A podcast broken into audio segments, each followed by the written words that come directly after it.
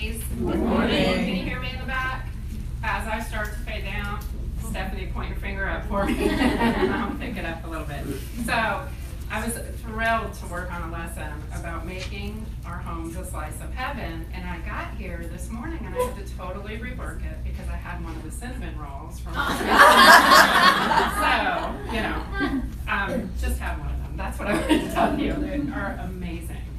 Um, but when I work on a lesson, I typically, as I'm rolling the ideas around in my mind of what I'm going to speak about, um, and a lot of times in ladies' days, they'll ask you if you'd like a song led that goes with your lesson. So typically, I do have hymns in my mind and songs that I'm rolling around and singing them in my mind because that's where I sing the best. My pitch perfect son lets me know. When I say I, I can't sing, he says, No, mom, you're wrong. You can sing. You just can't sing well. so I'm singing these songs in my mind, and how easy is that about heaven? There's so many beautiful hymns about heaven to think of how beautiful heaven must be, fair haven of rest for the weary, where there's no tears in heaven, where all our sorrow and pain will have flown. Think about when we all get to heaven, what a day of rejoicing that will be. Think about in the sweet by and by when we meet on that beautiful shore. Lord, please reserve me a mansion robe and a crown where love will always abound, where God will wipe away every tear, for all the tears from every eye.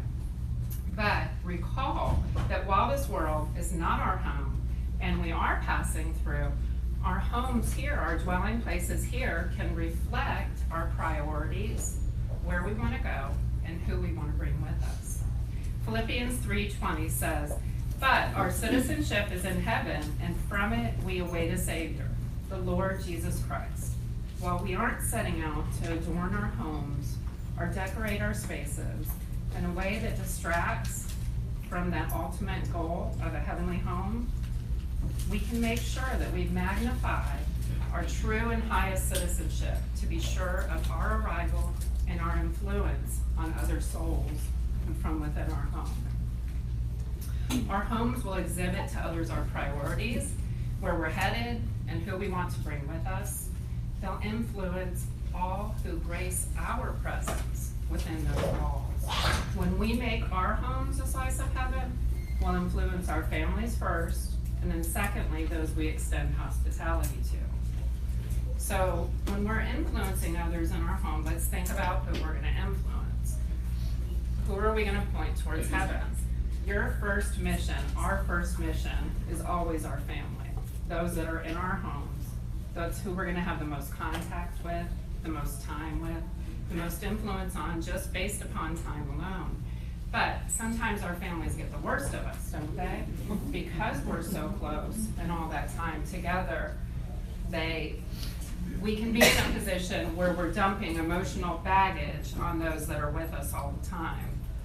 Um, I look forward to the lessons from James because he has so much to say about intentional communication, whether it's being quiet, to be a good listener, and to have calm, loving, caring communication to help build our families up instead of tearing them down, remembering that our, they're our first mission. One of the resources that I like, it's not from the church, but he does employ a lot of good, he's a counselor, he uses a lot of good biblical based um, information on how to communicate. He doesn't refer to scriptures or anything, but he's a counselor named Kirk Martin, and his brand is called Calm Parenting. He has some very practical, um, just things that you can really bring into your lives, into your homes, on what to say, how to say it, and he'll even give you some ideas about body language. And while the focus is from a parenting perspective, I promise you it's beneficial for anybody. It's good for our spouses or just interacting in general. So Kirk Martin, Calm Parenting is his brand. And I would imagine in an audience at a, an event like this, we have a lot of preachers' families, a lot of elders' families, a lot of de- deacons' families. Keep in mind the saying that says, the cobbler's children have no shoes. We have to be careful that we're not so invested in everybody else's spirituality that our own homes are falling prey to being left behind. We need to remember that James says our life is but a mist, and that it appears for just a little time and then vanishes. My boys are 19 and 17 now, and I can't, it takes my breath away. I can't believe how quickly we've gotten to where we are and how they'll be out of our home soon. My oldest is on the autism spectrum, so we do have a little bit of a cushion. He won't be out right away, but he will be eventually. Um, he's developing that independence and he's even spreading his wings a little bit recently. But uh, it just blows my mind. They were just babies. And some people have children that don't even make it to this age. So we're only here for a little time. We don't know how long we have them.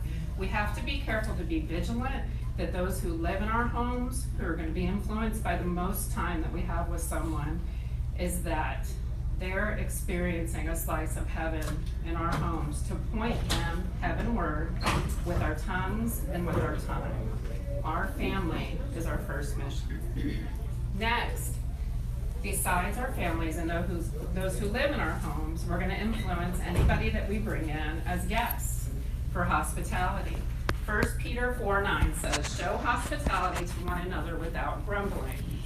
I'm afraid that far too many of us are not making it a habit of being hospitable, and when we are, far too many of us are grumbling about it.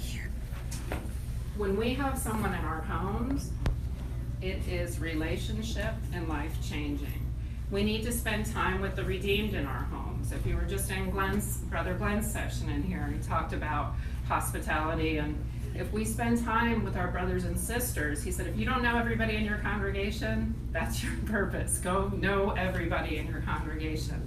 Have them in your home. If we don't spend that time together, how can we fulfill the law of Christ to bear each other's burdens? If we're not close enough to let down our guards and show our true selves, if we're not humble enough to show that we aren't perfect and we all struggle, how are we going to know what each other's struggle is? Or how are we even going to recognize in one another, hey, you might need some help?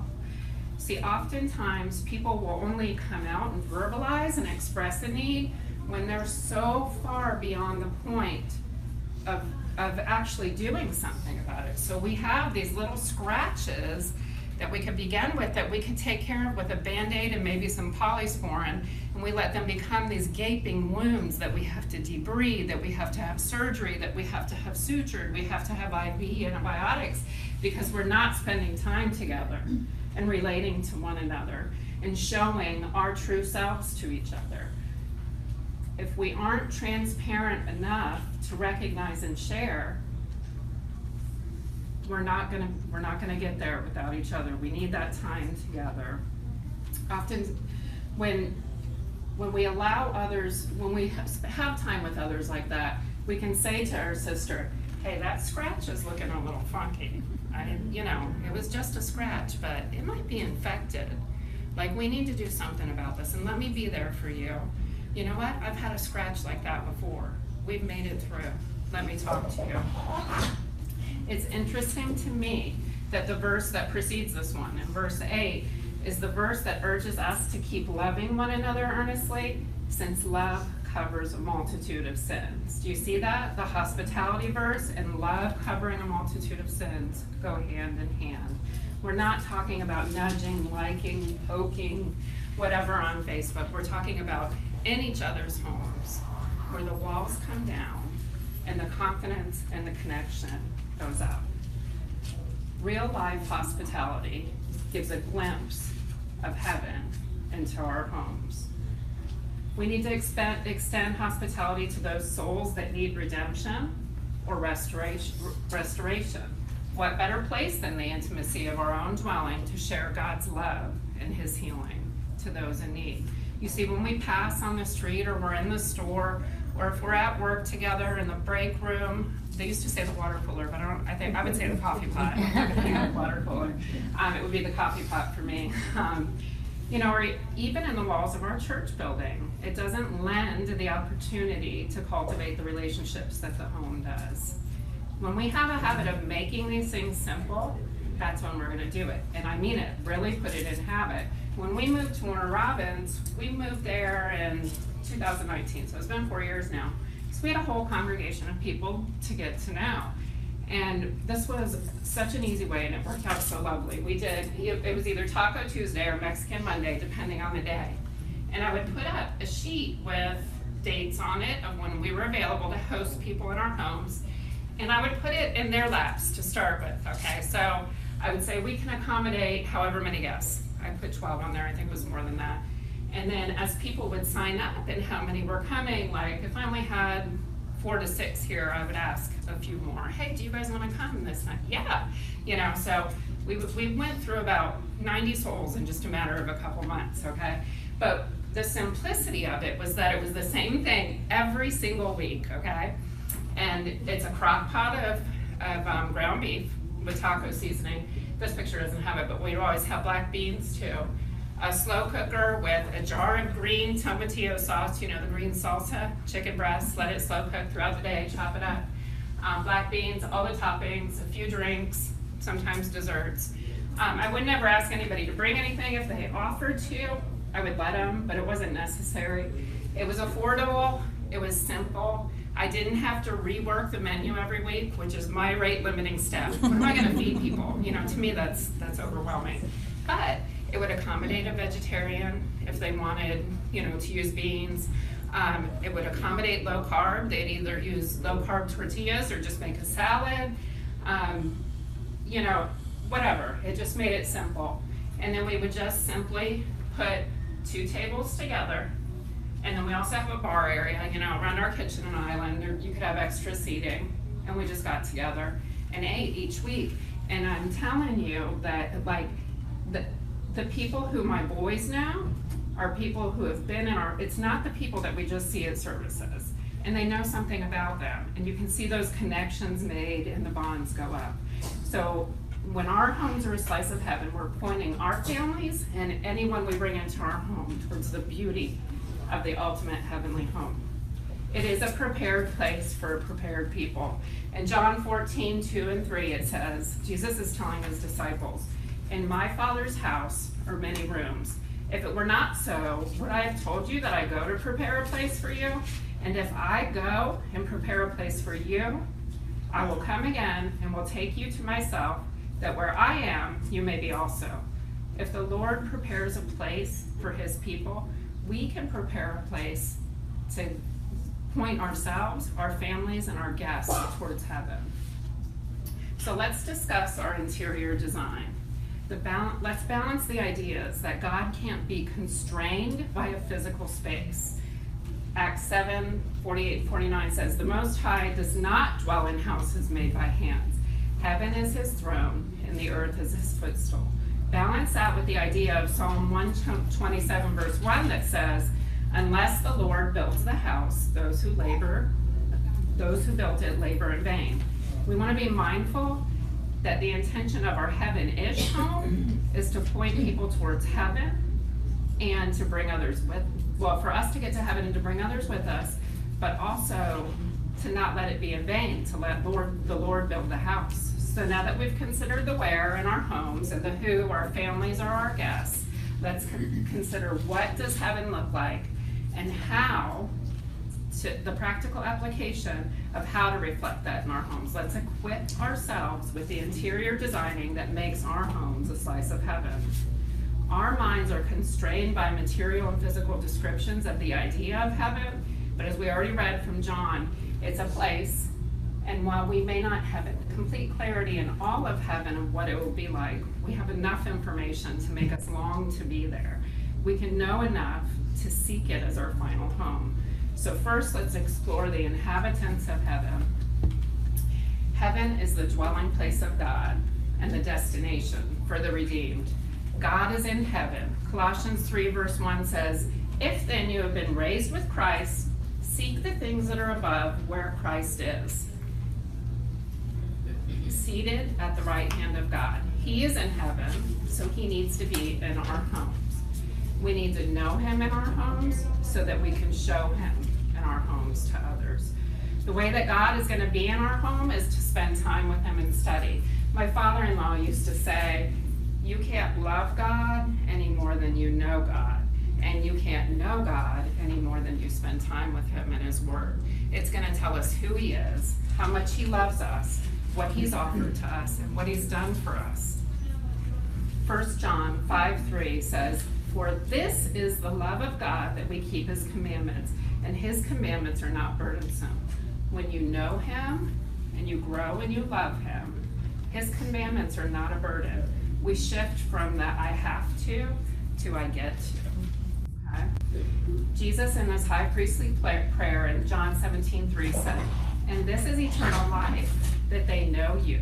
Okay, that's heaven, to know him, the only true God, and Jesus Christ, whom you have sent. We will shine a little bit of heaven in our home by knowing God to show Him. As we go through the workshop this weekend, we're going to build a stockpile of practical Christianity tips on how to translate from the hearing to the doing that James encourages us in. It's going to light the path for us and for others on our way to our heavenly home. Let us strive to be like the Proverbs 31 woman in verse 26, where it says, She opens her mouth with wisdom that came from time, that comes from time spent with God.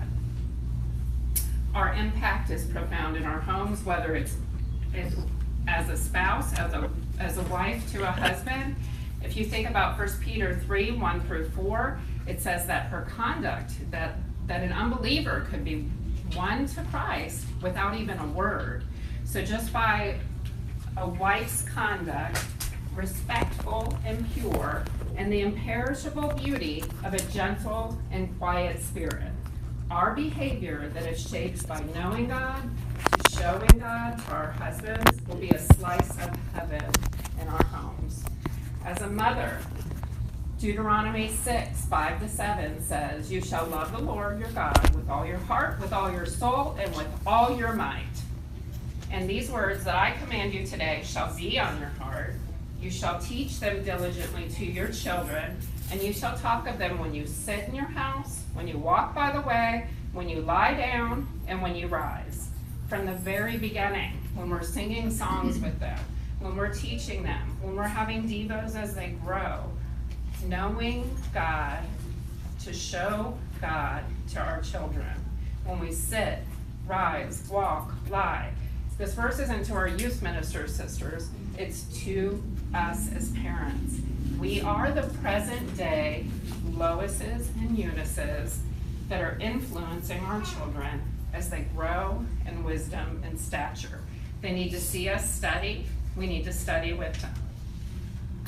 If you're neither of those things, a spouse or a mother, or if you're both or one of them, you can always influence people you can know to show God by people you host in your home, like we talked about. Think of the account of Mary and Martha in Luke 10. Well, they literally had God in their home, God in the flesh. The application of knowing God being of importance still applies to us. When we have people in our homes, do they see our conversations and our hearts go back to God in all that we do? Do we give God the glory for our triumphs? Do they see that we find strength with Him through the struggles? Does our heart and mind and conversations come back to Him? Or are we proud of ourselves with what we've accomplished? Or are we crumbling be- below the weight of something heavy in our, in our lives? Do those around us see that just as He is in heaven, He is in our home, a home that we hope will help lead them closer to Him. If He's in our home, we need to communicate with Him. We need to communicate to and through God. Second Chronicles 6:21 says, "And listen to the pleas of your servant and of your people Israel when they pray towards this place, and listen from heaven, your dwelling place, and when you hear, forgive." He hears us and listens to our prayers from heaven, his dwelling place. So communicating to and through the divine will have a slice of heaven in our homes.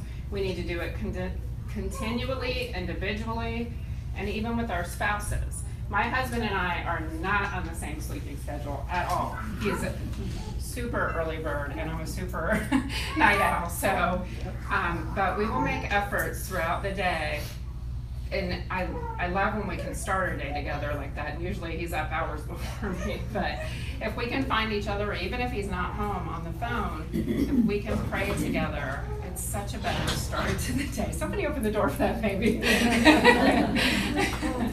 um, and same thing at night. Like he's gonna fall asleep way earlier than I am. But we always try to pause and pray together. And if our boys are home, even if they're not home, um, my oldest son has been staying at grandma's lately a lot. She moved to town, and um, we'll even you know FaceTime and pray together. Like it's so important to communicate with God to have Him in our homes. Now, ladies, if you would please turn to Revelation chapter 7.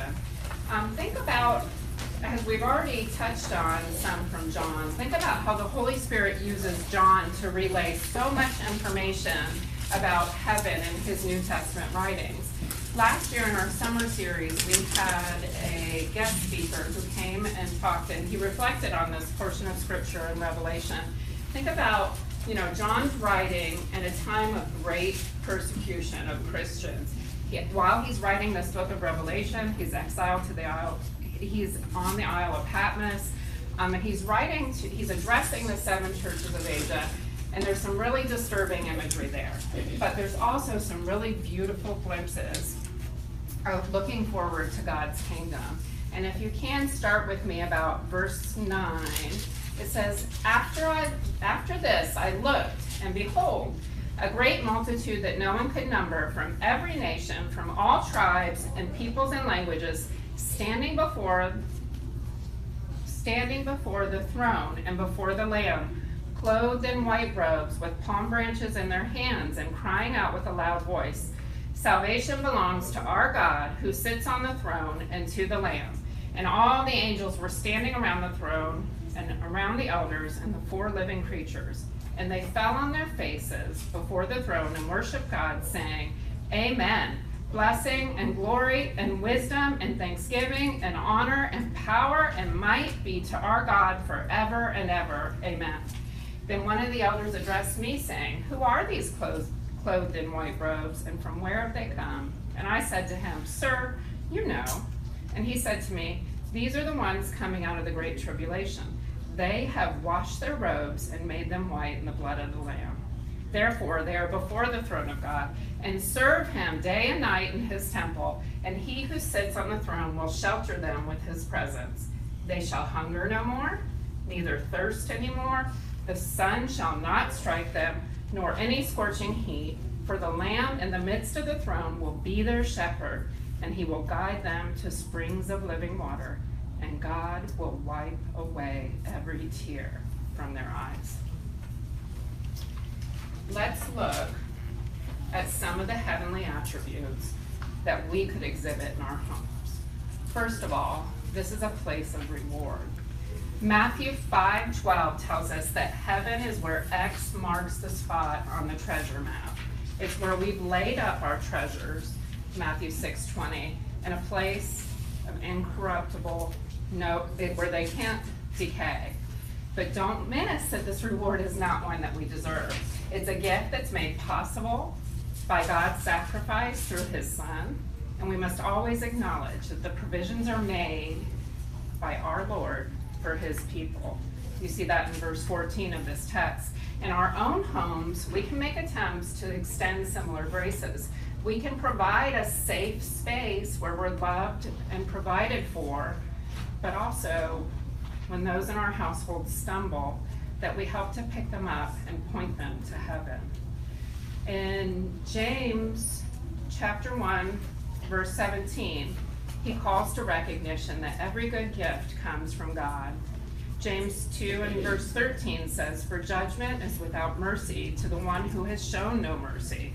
Mercy triumphs over judgment. We can extend mercy and the gifts of a home of treasures that far outweigh any earthly goods. Consider the irony of describing a destination like heaven with the most costly and most the most costly earthly items of jewels and gemstones and metals, precious metals and things like that.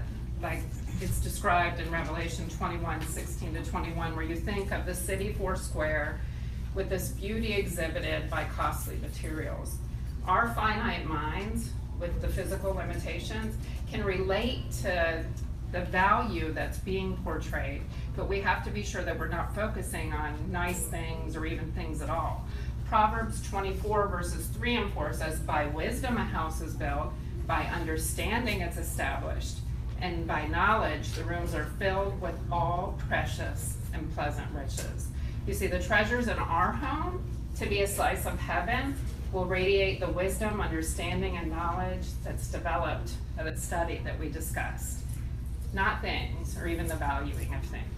Let me tell you guys a secret if you don't already know. Preachers' families are really good at moving people, and I'm not talking about spiritually or emotionally. Somewhere in the fine print, it's that they can literally move people, okay? So we help to pack up and move somebody out, or unpack and move somebody in. And I'll tell you that it's interesting to me, and sometimes even very sad, what clutter does to people's lives. And you will see time and time again truckloads in my own van full over and over again going to the Goodwill. you can let um, Kathy Moore, or not Kathy, I because of the, the mess up in their thing. Kathy, Kathy called herself Kathy Moore in one of the episodes, if you guys heard that. Uh, Carla Moore um, loves to thrift, and I love how they talk about that. But let Carla know when you're going to dump something at the Goodwill. But we, I mean, literally take truckloads and van loads to the Goodwill to donate for somebody to sell at a garage sale at tw- for 25 cents or to just be thrown away. We have to be careful that the clutter in our homes isn't cluttering our minds and our hearts. Um, it, there is proof, there is scientific evidence that cortisol levels are elevated when you have extra clutter in your homes. Cortisol would be the stress hormone. So we need to be careful that we aren't stockpiling things and drowning in our spaces that are going to be heaped in a pile and thrown away. Let's make sure that our treasures are of the right nature to show heaven in our home. Next, we'll consider that heaven is a place of perpetual fellowship with God and the redeemed. Revelation 21, verse 3 says, And I heard a loud voice from the throne saying, Behold, the dwelling place of God is with man. He will dwell with them, and they will be his people, and God himself will be with them as their God. Let us shine heaven in our homes by having the redeemed in our homes, or bringing those in our homes to bring them closer to redemption. This is also a place of perpetual worship and service.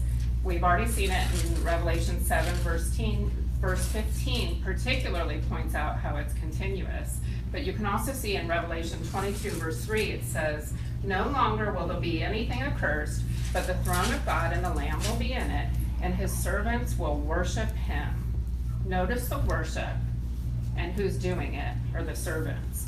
All of heaven will serve and worship God. We can obviously reflect this aspect in our homes. We can let our homes be a hub of developing this mindset in all that we do. We must serve God and serve man, and we can be intentional to worship. And one of the things we can do is sing in our homes. Our, my oldest son, who does love hymns um, and music in general, will cast a song with the lyrics, you know, on the screen, uh, just like you would in services, PowerPoint, and we'll go through and sing together. It's one way we can bring that in our, to our homes. And then my favorite um, is that it's a place of joy and blissful rest. This is honestly what I look forward to the most. I know you guys have all been in situations where you say, and you'll probably say it after this weekend, you'll probably say, the people that live and work here will say, there is no tired like an equipped conference tired, right? you know, we said, there's no tired like camp tired, right? Like there's no, but the rest that comes at the end of that is pretty blissful. Well, think about Revelation 14, 13 that says, And I heard a voice from heaven saying, Write this, blessed are the dead who die in the Lord from now on.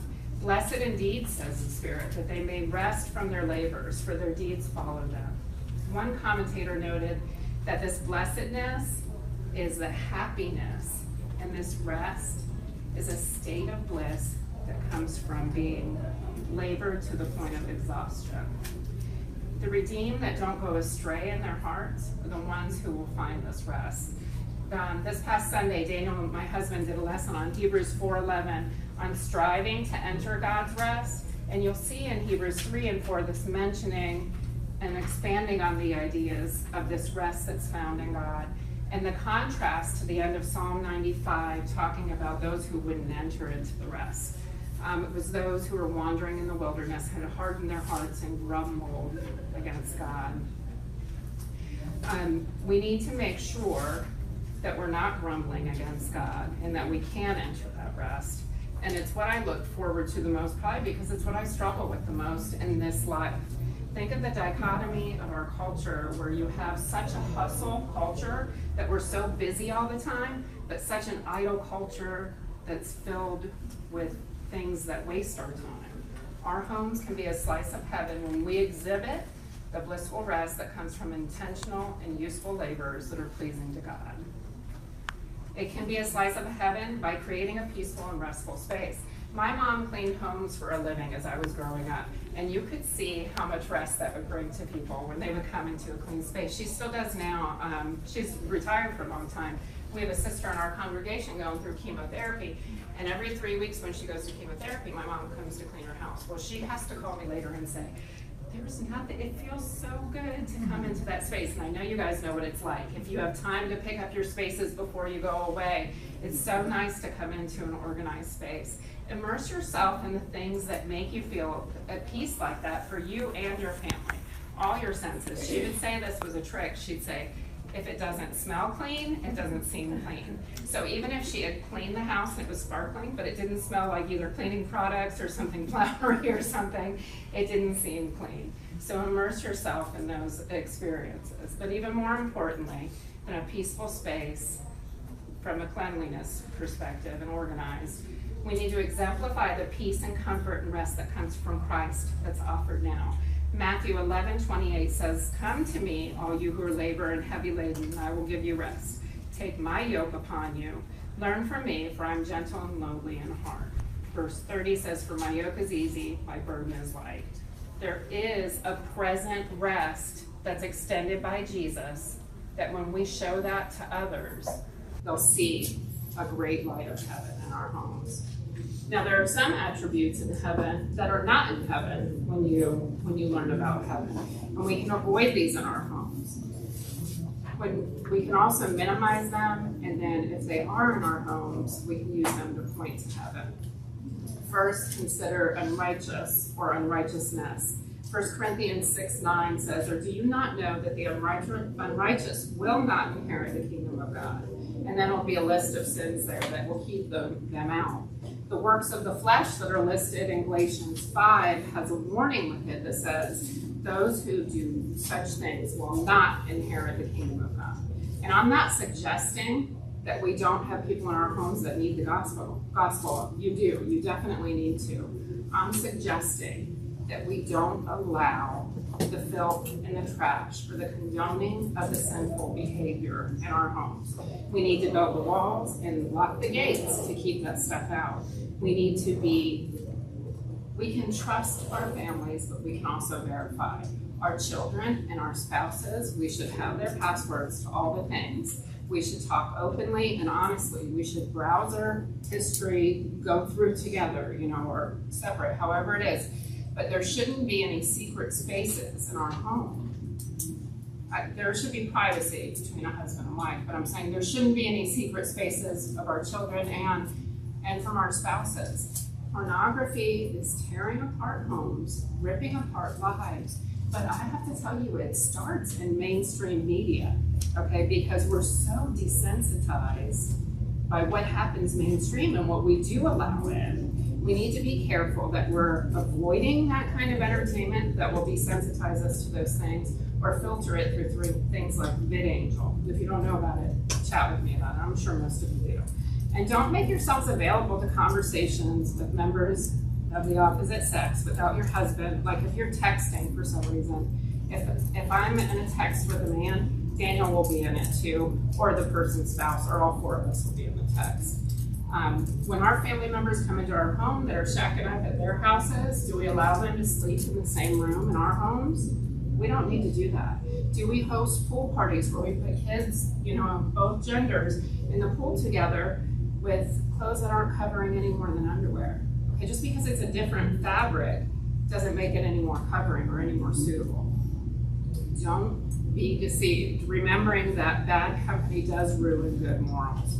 1 Corinthians 15 33. When our hearts start to shift and we let those things set up camp in our homes, heaven light, heaven's light can't shine there.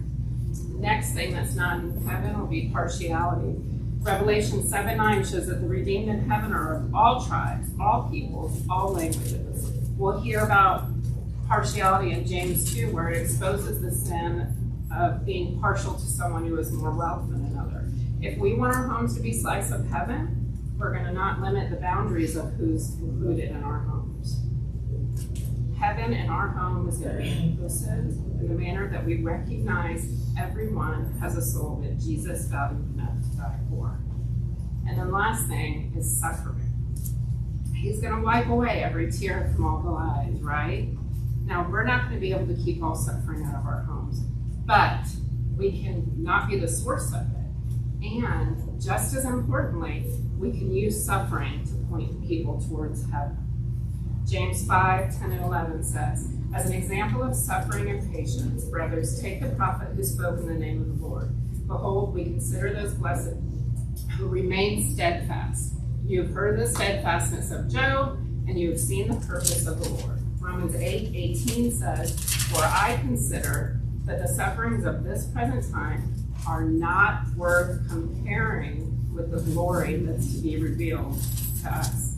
While on this earth and in our homes, we're not going to be able to keep a hedge around our families that prevent them from suffering. But we can make sure that our disposition shows that it won't compare to the glory that is to come, that is in heaven, where God will wipe. Some of us grew up in homes that didn't offer these glimpses of heaven. And when that happens in your formative years, it's a lot of grief to carry throughout your life, and it can affect your walk with God and your own interactions with your family. But what I want you to know, and we visit this verse is probably my favorite verse in the whole Bible. Psalm 27, 10. God knows, okay? God cares. Psalm 27, verse 10 says, For my father and my mother have forsaken me, but the Lord will take in. Those who overcome can appreciate being tested and remaining steadfast, and it can amplify your desire to seek the crown. Because in pain comes motivation to seek relief, and there's no relief. So whether it's for our family or those we bring into our homes, when we know God, to show God and exhibit the heavenly attributes in our homes and exclude the absent attributes of heaven. We can make our homes a slice of heaven to point others to that final and forever destination of a heavenly